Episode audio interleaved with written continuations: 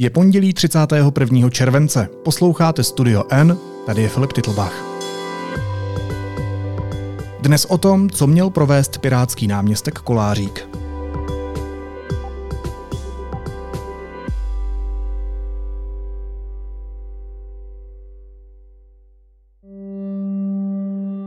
Bývalý náměstek ministra vnitra Lukáš Kolářík rezignoval na všechny zbývající politické funkce. Podle koleji Pirátům vadilo taky to, že jim o incidentu řekl pozdě. Ex-náměstek Lukáš Kolářík, kterého kvůli údajnému napadení bývalé asistentky prověřuje policie, skončil ve všech funkcích u Pirátů. Vyzvalo ho k tomu předsednictvo. Médii proběhlo několik verzí příběhu. Co se doopravdy stalo? A může celá kauza poškodit Piráty? O tom budu mluvit s politickou reportérkou deníku N Kateřinou Frouzovou. Katko, vítej, ahoj. Dobrý den. Ke kterému došlo někdy na začátku června, ale byl tam několika týdenní odstup, než se to od Lukáše Koláříka dozvěděl předseda strany Ivan Bartoš.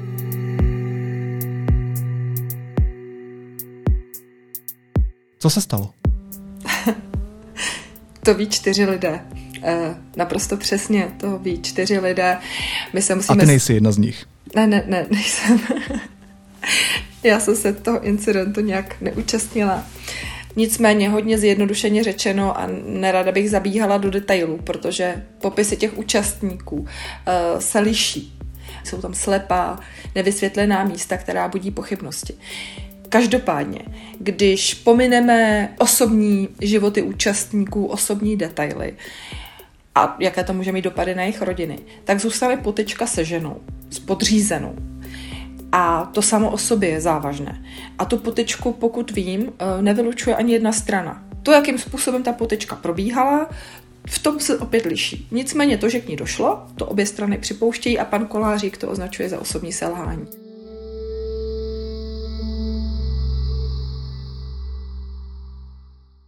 Když se dostanu maličko podrobněji k té potyčce, tak ono se objevilo několik verzí toho příběhu.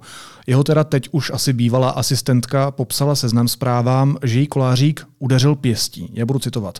Začal mě zezadu tahat za vlasy a ve chvíli, kdy jsem se otočila, mě dvakrát udeřil pěstí do obličeje a já upadla na zem. Na zemi mě následně několikrát kopl se slovy, že se mnou skončil. Poté jsem spokoje utekla.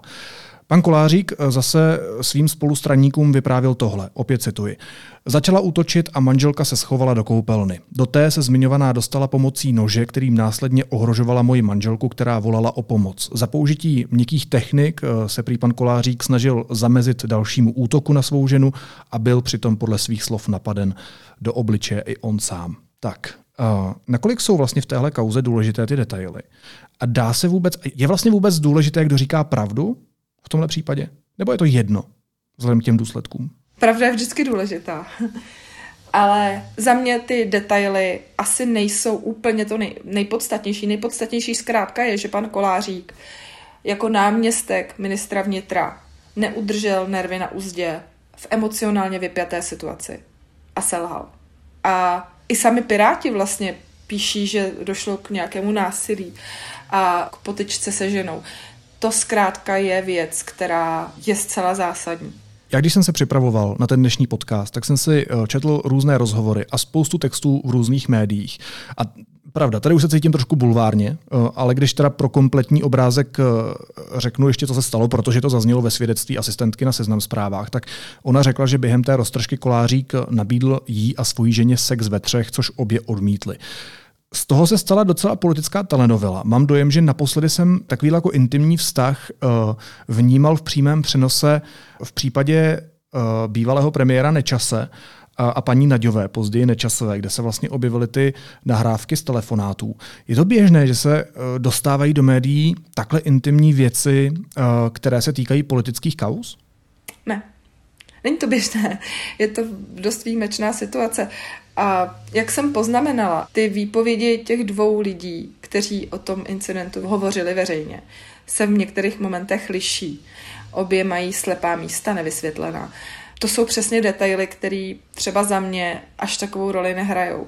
Důležitý je prostě ten samotný fakt, že k tomu vůbec došlo, že někdo po akci ministerstva vnitra takovým způsobem prostě reagoval a takhle se ta situace vyhrotila.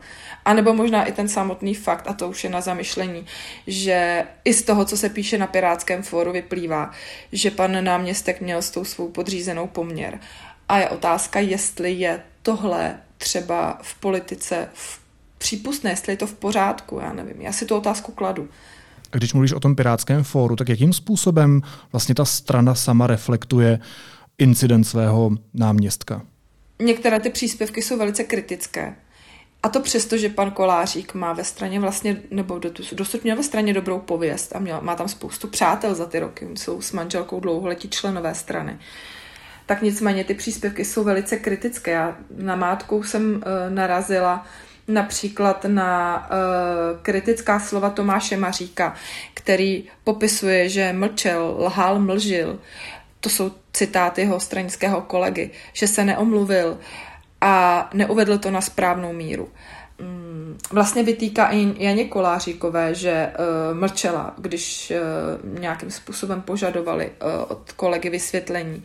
A to není jediný, uh, byly tam i jiné kritické hlasy. Uh, jejich stranických kolegů.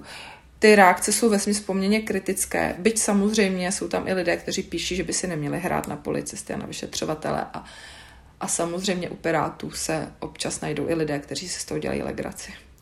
Nevím, jestli je úplně tohle téma, téma násilí, eh, něco, z čeho by si politická strana nebo politici měli dělat legraci, naopak by tohle spíš měli řešit. A mimochodem k tomu se ještě dostaneme, že to je taky eh, domácí násilí, mimochodem jedna z agent Pirátské strany. Ale zajímá mě ještě předtím, skončila tímhle definitivně Koláříková politická kariéra? Já si myslím, že ano, ale to je můj odhad. Uh, nicméně jeho důvěryhodnost je narušená jednak tou samotnou potičkou jako takovou a jiná část voličů mu zase může vytýkat, že když nemá respekt k manželce, tak vlastně nemusí mít ani respekt k ním samotným, jako k voličům a k tomu, co jim slibuje. Ty jsi zmínila, že jeho manželka, která se v tom incidentu objevuje, je politicky exponovaná. Co vlastně politická kariéra Jany Koláříkové? Na to jsem vlastně docela zvědavá. Jana Koláříková je ve straně, myslím, 10 let, doufám, že se nemýlím tak nějak vlastně dlouho. A teď je šéfka personálního odboru a mm, pokud vím, tak její ambicí bylo kandidovat v evropských volbách. Eh, s ohledem na to, co jsem četla na Pirátském fóru a na to, že někteří Piráti, ale tak těch kritiků není mnoho, nicméně je tam, jsou tam, tak někteří Piráti ji vytýkají uh, tuhle kauzu. Eh, můj odhad je, že možná se o to ani nebude pokoušet. Nevím, už jsem sama zvědavá, jak ona sama na to zareaguje, jestli se o tu kandidaturu bude vůbec ucházet uvnitř strany. Ty jsi mluvila o tom pirátském fóru, kde to vlastně jednotliví členové eh, tenhle incident nebo tuhle kauzu řeší. Ale co navenek? Jaký je vlastně k tomu dneska nějaký oficiální postoj Pirátů? Eh, vedení strany odsoudilo jednání pana Koláříka už dvakrát v krátké době. V obou případech k němu byli poměrně hodně kritičtí. Eh, před týdnem Deník N napsal, že vedení strany celou záležitost vnímá jako velmi závažnou a poškozující jméno strany. A teď budu citovat. Ačkoliv je zde podle slov Lukáše Koláříka kontext obrany manželky, z dostupných informací nelze v tuto chvíli posoudit, zdali byla reakce v dané chvíli adekvátní a obhajitelná. Předsednictvo konstatuje, že násilí na ženě podporuje základním hodnotám strany. Píše se v usnesení republikového předsednictva Pirátu. Uh, to je na české poměry poměrně tvrdá kritika.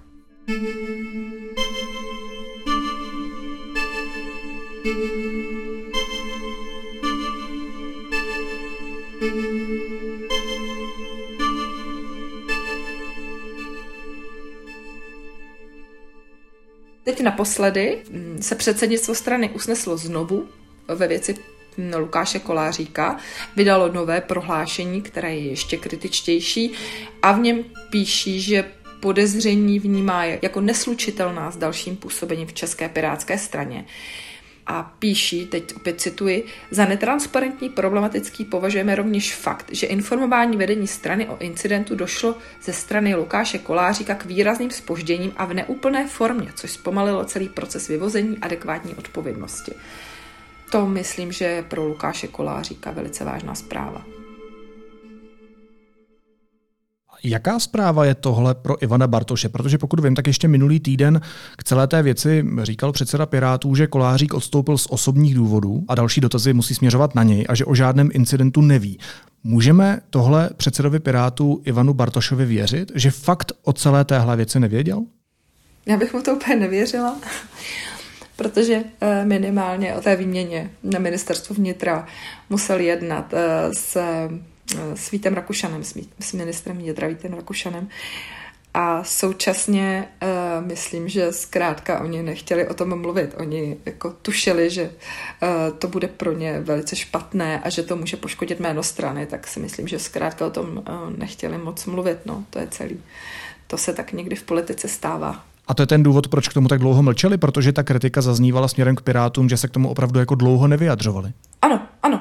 Dlouho to vyjádření byla v té rovině, že to je, že odešel z osobních důvodů a že se máme ptát Lukáše Koláříka, který komunikoval alespoň se mnou jenom SMS-kama, kdy odpovídal jenom na to, co chtěl a neodpovídal na otázky třeba doplňující, kdy jsem se ho i ptala na to, jestli třeba ta asistentka utrpěla nějaké zranění nebo a další věci, aby třeba dovysvětlil právě ta slepá místa, tak to informování ze strany Pirátu asi nebylo úplně stoprocentní, musím říct. No a jak jde dohromady eh, tenhle incident a fakt, jakým způsobem Piráti akcentují téma domácího násilí? Jako nečekala bys, že právě v takovém případě se k tomu zrovna tahle strana postaví mnohem rychleji a možná ještě víc razantněji, než si říkala?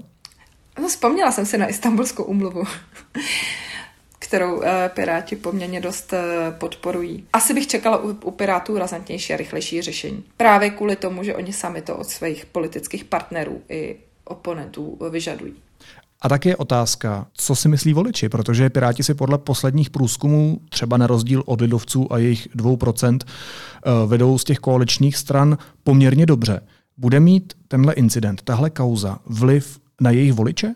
Podle posledního průzkumu mají, myslím, asi 11%. Jsou třetí za ANEM a ODS. Uvidíme po dalším průzkumu. Eh, Pirátům se poměrně dařilo několikrát v poslední době ustát problematické situace. Což je vlastně docela zajímavé. To, co jiné strany by hm, třeba obtížně vysvětlovaly, tak jim to nějak moc ty e, procenta neovlivňuje. Tohle je trošku jiný druh kauzy, jiný druh incidentů. E, ten by mohl mít ten dopad možná vážnější než ty předchozí. Mimochodem Kolářík před dvěma lety kandidoval do poslanecké sněmovny s těmito hesly. Vždy jsem byl nekonfliktní typ a neschody se snažím řešit s chladnou hlavou a dohodou. Nebo gentlemanství se nesmí z politiky vytratit stejně jako ze života. To asi nezestarlo úplně dobře, ne? Ne.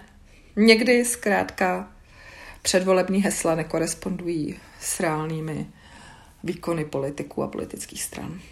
Ty už, Katko, nějakou dobu uh, si jaksi v angažmáte politické reportérky. Dost často se pohybuješ v Senátu, v poslanecké sněmovně, si v úzkých, myslím velmi jako pracovně, profesionálně úzkých vztazích s politiky a političkami. Ty jsi říkal, že se to úplně neděje na, na denní bázi, že to vlastně v ničem je bezprecedentní, ale vzpomínáš si z té své kariéry na něco, co by ti připomínalo tenhle skandál? Poslední otázka. Rozhodně to je ojedinělá situace eh, v českém politickém prostředí. Můžeme vzpomenout kauzu pana Nečase a paní Naďové. Řekni mi do svého okolí dře jako já. Řekni mi to. No jenom my dva, nikdo. Jenom ne, my dva. No. Kdo? No my dva, nikdo jiný. A ty si myslíš, že jako za to co?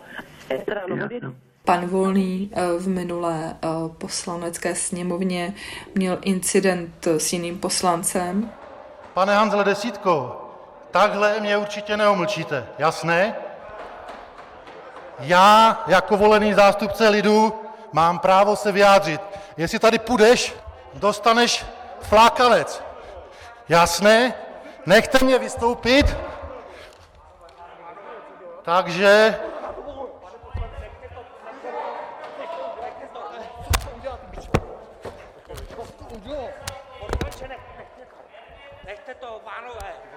Takže já jsem vás varoval. A ještě mě napadá na, na Mátkově facka doktora Macka, což eh, byla roztržka eh, pana Macka s panem Rátem. Než začnu moderovat, vyřídit si jednu zcela soukromou věc. Děkuji. Pan minister rád byl předem, pan minister rád byl předem varován, varoval jsem otiskem, je to moje rizí soukromá záležitost. Zaslouží si to.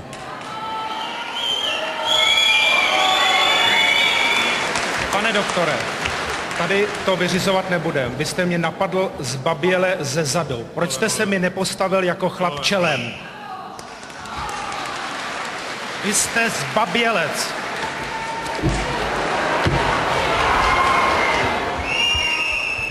Říká politická reportérka Kateřina Frouzová. Katko, moc děkuju, ať nejseš svědkem dalších facek. Měj se hezky. Ahoj.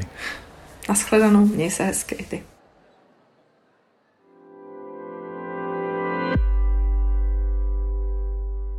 A teď už jsou na řadě zprávy, které by vás dneska neměly minout.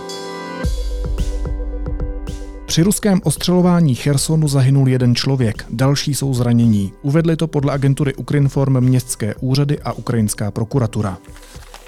Kvůli vlně veder zemřelo v Jižní Koreji jen o tomto víkendu nejméně 17 lidí. Část obětí tvoří staří farmáři, kterým práce na poli v horku přivodila úpal.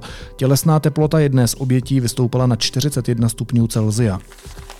V saudsko-arabské Džidě budou na začátku srpna jednat zástupci až 30 západních i klíčových rozvojových zemí o Ukrajině. Pozvánku na summit dostalo i Česko. Prezident Petr Pavel podepsal zákon o zvýšení spotřební daně z nafty o 1,5 koruny na litr. Spotřební daň se tak vrátí na hodnotu před loňským červnem. Zvýšení má platit od úterý. A uživatelé Facebooku mají poslední měsíc, aby se přihlásili o svůj podíl na vyrovnání hromadné žaloby ve výši 725 milionů dolarů. Požádat o vyplacení očkodného mohou i Češi a Češky. A na závěr ještě jízlivá poznámka. Jaromír Nohavica řekl na festivalu Davidu Kolerovi, cituji, kur, ať už skončí válka. No, nejsem si jistý, jestli je právě David Kolar tím správným adresátem takových slov. Jestli by to neměl říct někomu jinému. Nevím, třeba, třeba někomu, od koho přebíral Puškinovu medaili. Nebo tak. Naslyšenou zítra.